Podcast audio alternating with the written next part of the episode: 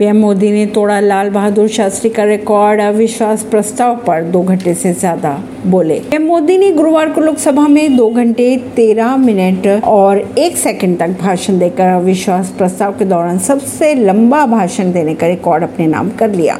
इससे पहले ये रिकॉर्ड तीन बार अविश्वास प्रस्ताव का सामना करने वाले पूर्व प्रधानमंत्री लाल बहादुर शास्त्री के नाम था, जिन्होंने दो घंटे बारह मिनट तक भाषण दिया था। परवीन सिंह, नई दिल्ली से।